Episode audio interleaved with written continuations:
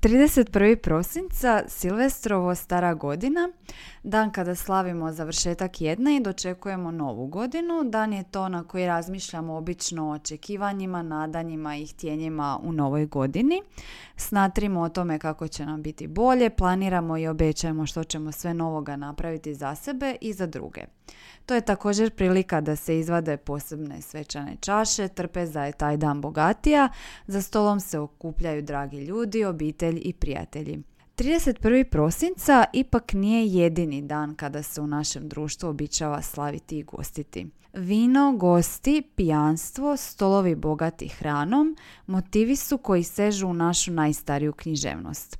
Posegnula sam stoga za izborom Gozba i Zdravica u hrvatskoj književnosti koji je priredio Stjepan Sučić. Izbor započinje regulom Svetog Benedikta iz 12. stoljeća, a završava pjesmom Dragutina Tadijanovića iz 1984. naslovljenom Na stolu kruh. Nećemo baš putovati do stoljeća sedmog, nego ćemo započeti s vinom i hranom u našoj 16. književnosti. Većina je tako pojmova koje vežemo u semantičko polje hrane i pića, pozitivno konotirana.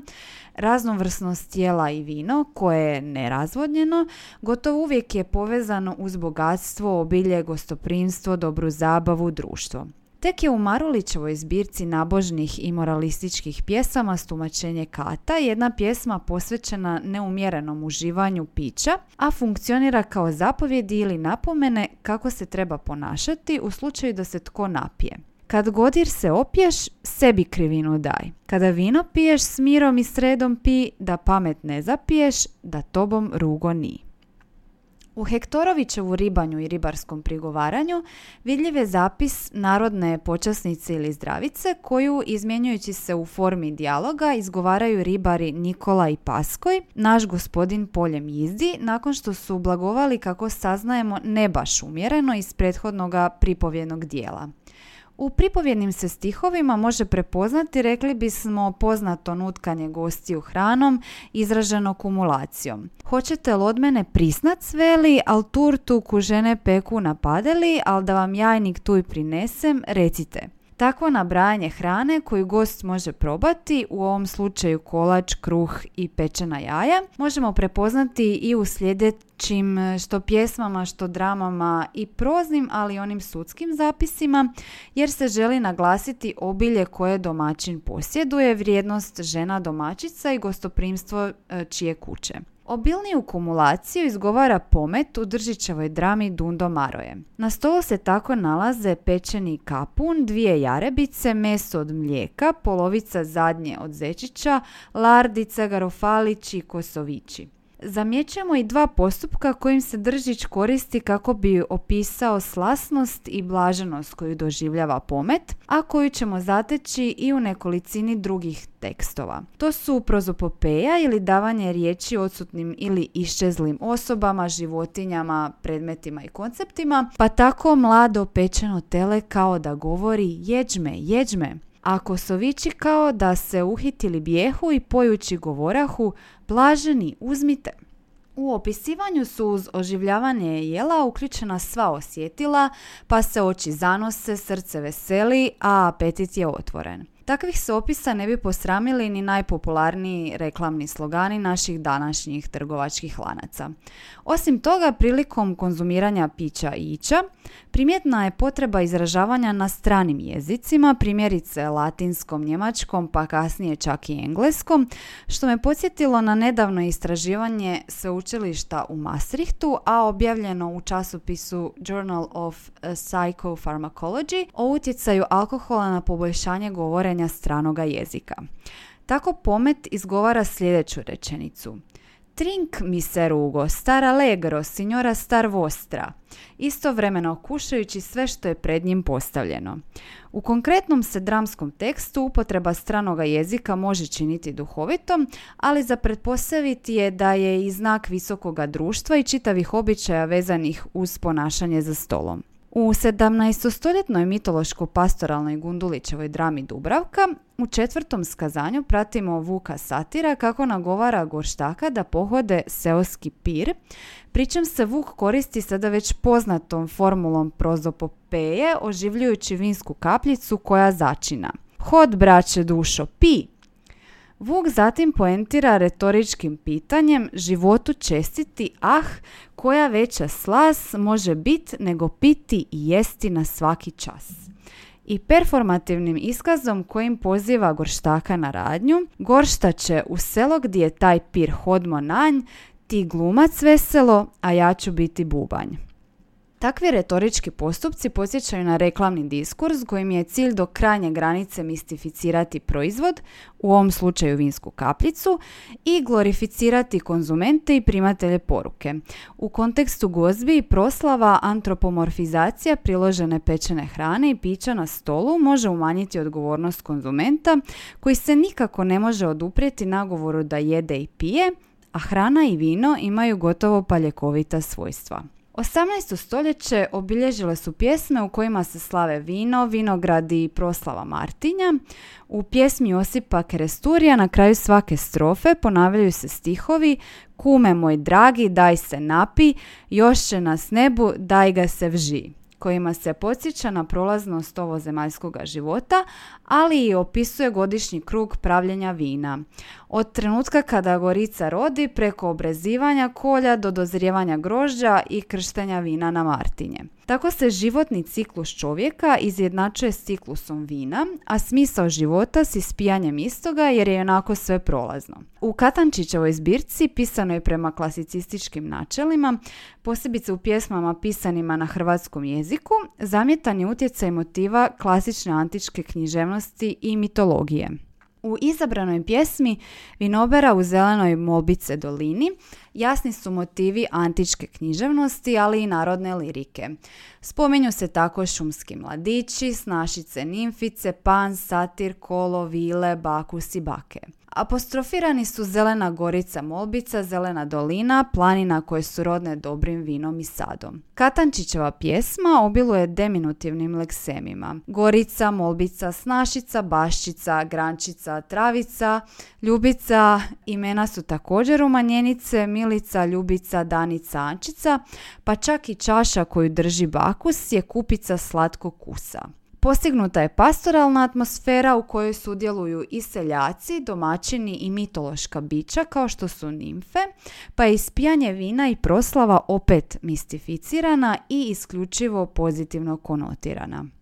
19. stoljeće obilježili su putopisi i zapisi narodnih običaja u kojima je prekomjerno uživanje u vinu i pečenju izjednačeno s takozvanim slavijanskim gostoprimstvom radi kojega su naročito poznati. Tako Anton Nemčić u putositnicama piše – na sreću, gostoljubivost Hrvatska nadoknađuje u domovini našoj hotel Garnije inih krajeva, a Luka Oriovčanin redom opisuje običaje za vrijeme Kirbaja, odnosno dana sveca onoga komu je crkva ali kapela posvećena, iako napominje da postoje i manje gozbe koje seljani među se drže, poentirajući da umjerenosti nije domovina Slavonija. Za razliku od dosadašnjih opisa slavlja, Oriovčanin prvi spominje rakiju, na napomenuvši da već prije objeda čim sjednu piju rakiju dok se govedina ne pojede, a onda za njom vino. Nakon objeda piti nastavljaju muškarci, a žene odlaze s prijateljicama divanit ili kigri gdje se kolo igra. Zanimljiv kontrapuk gozbama i slavljima čini zapis Mijata Stojanovića o uskrsnom postu. Dovoljno je prenijeti samo jednu rečenicu. Dakle, za uskrsni post jedu se luk, rotkva, žganci mlijekom zaljeveni, sirenje, sir, jaja, voće, med, gibanica s maslom i sirom, cicvara, popara, gnjecan grah, pekmez, račanke pečene, krumpir kuhani pečen, misirače dublek dinje, kokice ili pucavice, kuhan kukuruz, suha riba, suh sir, rezanci posuti utrenim na trenici suhim sirom i buza. Uskrsna pak gozba sadrži šunku, zaoblicu, kulen, pečenicu i kobasicu. Nenamjerna antitetičnost posnoga obilja i mesne gozbe za uskrs u današnjem kontekstu izaziva smijeh jer postaje paradoksalna, a tada je bila samo dokaz kako ni u postu valjani domaćini ničim ne uskudjevaju. U registraturi Kovačić koristi sada već provjerenu dijalošku formu između oživljenih govorom tanjura, boca i čaša, pripovjedača i želuca, opisujući izgled stola nakon poduže gozbe u kojoj je sudjelovao i kumordinar Žorž. Prazne se boce rugaju polupunima, napola puni tanjuri zovu ljubazno, mirisno i slatko, izvoli prijatelju, da bi u sljedećoj rečenici pripovjedač naglasio izgubljenu bitku sa želucem. Čitava naša majka zemlja prije svega se okreće oko želuca, a tek onda oko svoje osi i oko sunca. Nastavno na tematiziranje žena u tekstovima o gozbama treba napomenuti kako se one uglavnom drže po strani, opisane su u ispunjavanju svoje društvene uloge domaćice ili su naprosto vile ili nimfe koje dražesno prate bakanalije u idiličnoj panonskoj Arkadiji. U Harambašićevoj pak pjesmi prvi se put pojavljuje lirski subjekt koji pije radi nesretne ljubavi. Ispijanje vina nije više samo popratni događaj kakvoga slavlja, susreta gosta i domaćina, mistificirani doživljaj ugode i sreće nakon popijene tri kupe. Život bez željene žene koja mu je bila nevjerna uspoređen je s praznom zlatnom kupom, odnosno uočavamo stalan motiv pune čaše, boce ili stola koji predstavljaju životnu sreću i bogatstvo. U 20. su stoljeću naši književnici već svjesni narodnih običaja, zapisa i popratnih pojava koje vežemo uz gozbe. Njihovi su tekstovi do duše više koncentrirani na tematiziranje vina i pijanstva, a nešto manje na uživanje u hrani. Ponekad kritički, a ponekad s udivljenjem komentiraju pretjerivanje u alkoholu, a ono se često izjednačuje s pjesničkim nadahnućem i umjećem. Iz naslova Ujevićevih autobiografskih eseja može se iščitati pjesnikov stav. Bogu flaši, alkemija flaše, banketokracija i cvjetanje kulture banketa. Mnogo će ga jasnije biti uočiti iščitavajući pasuse u kojima Ujević razdjeljuje pijanstva na pijanstva mudraca i pijanstva alkoholičara. Potonja izrazito negativno obilježuje leksemima poput lokanje, metaforizira pijanstvo koje izbacuje pero iz ruke i vulgarno je jer podsjeća na anakreontiku. S druge strane, pjanstvo mudraca je uzvišeno, povezano s poezijom i izjednačeno s poezijom. Samo riječ vino iskazuje perifrastičnim izrazima kao što su lozin proizvod ili sinegdoškim poput čaša malvazije.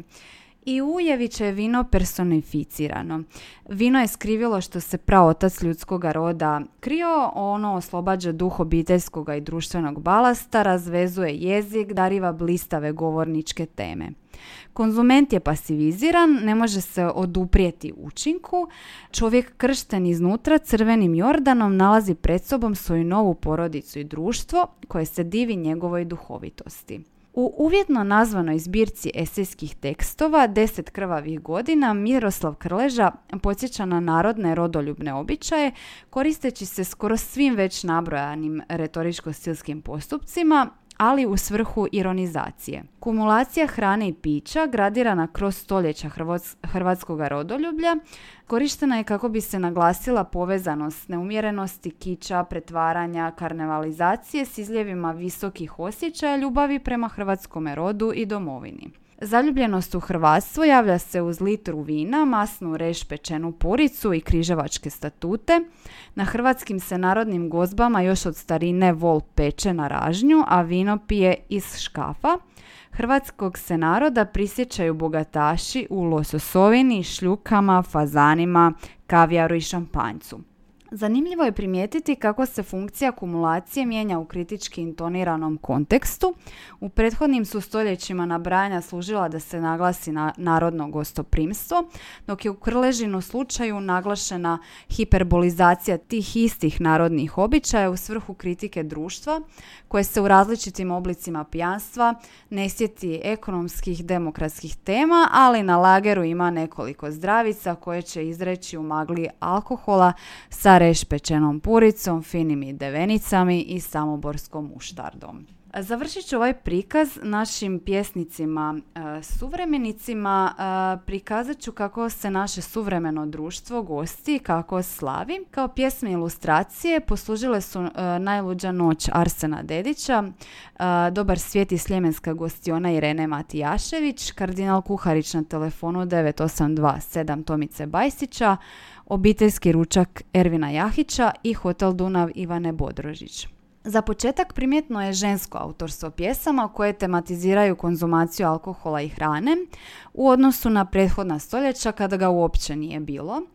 Osim toga, u narečenim pjesmama žena postaje lirski subjekt, dakle nije više samo pasivna promatračica ili vrijedna domaćica – E, zajednički nazivnik pjesama to što su alkohol i hrana uobičajena, udomaćena pojava, gotovo pa popratna suprotstavljenim stvarnim trenutačnim događanjima i svakodnevici koja je teška, mučna, siromašna, prolazi u iščekivanju nekoga lošeg događaja ili iznenadnog poziva koji će donijeti loše vijesti. Prikazana je stvarnost u kojoj je očito nasljeđe spomenutoga Nemđićeva slavjanskog gostoprimstva, potreba da se život učini boljim nego što jest bogatom trpezom, a naliče nesreća, beznađe i bijeda u kojoj ljudi žive. U Dedićevoj e, najluđoj noći tako neodređenim se zamjenicama određuju poznata mjesta i ljudi.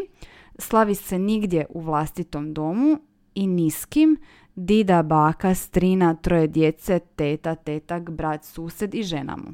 Suprotno personificiranim bocama, čašama i tanjurima, u ovoj je pjesmi alkohol ponižen.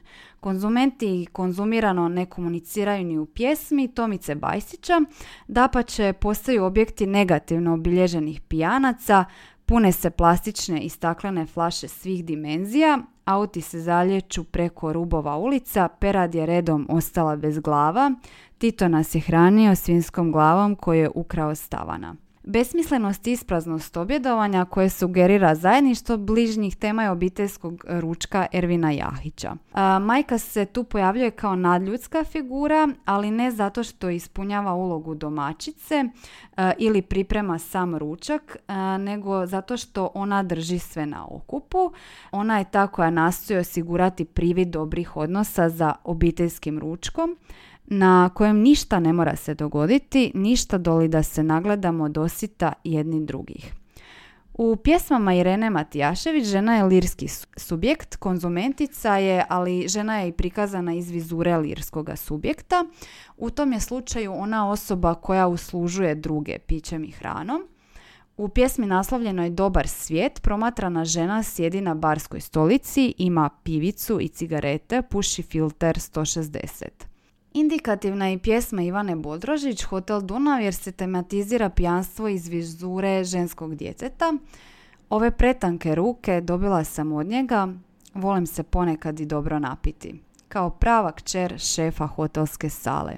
U ova su tri stiha bez ikakvoga retoričko-stilskog ukrašavanja prikazana glavna opća mjesta više stoljetnih gozbi i proslava – nešto što je upisano u nasljeđe, odraz je gostoprimstva, većinom pozitivno konotirano, ali u konačnici isprazno i beznačajno.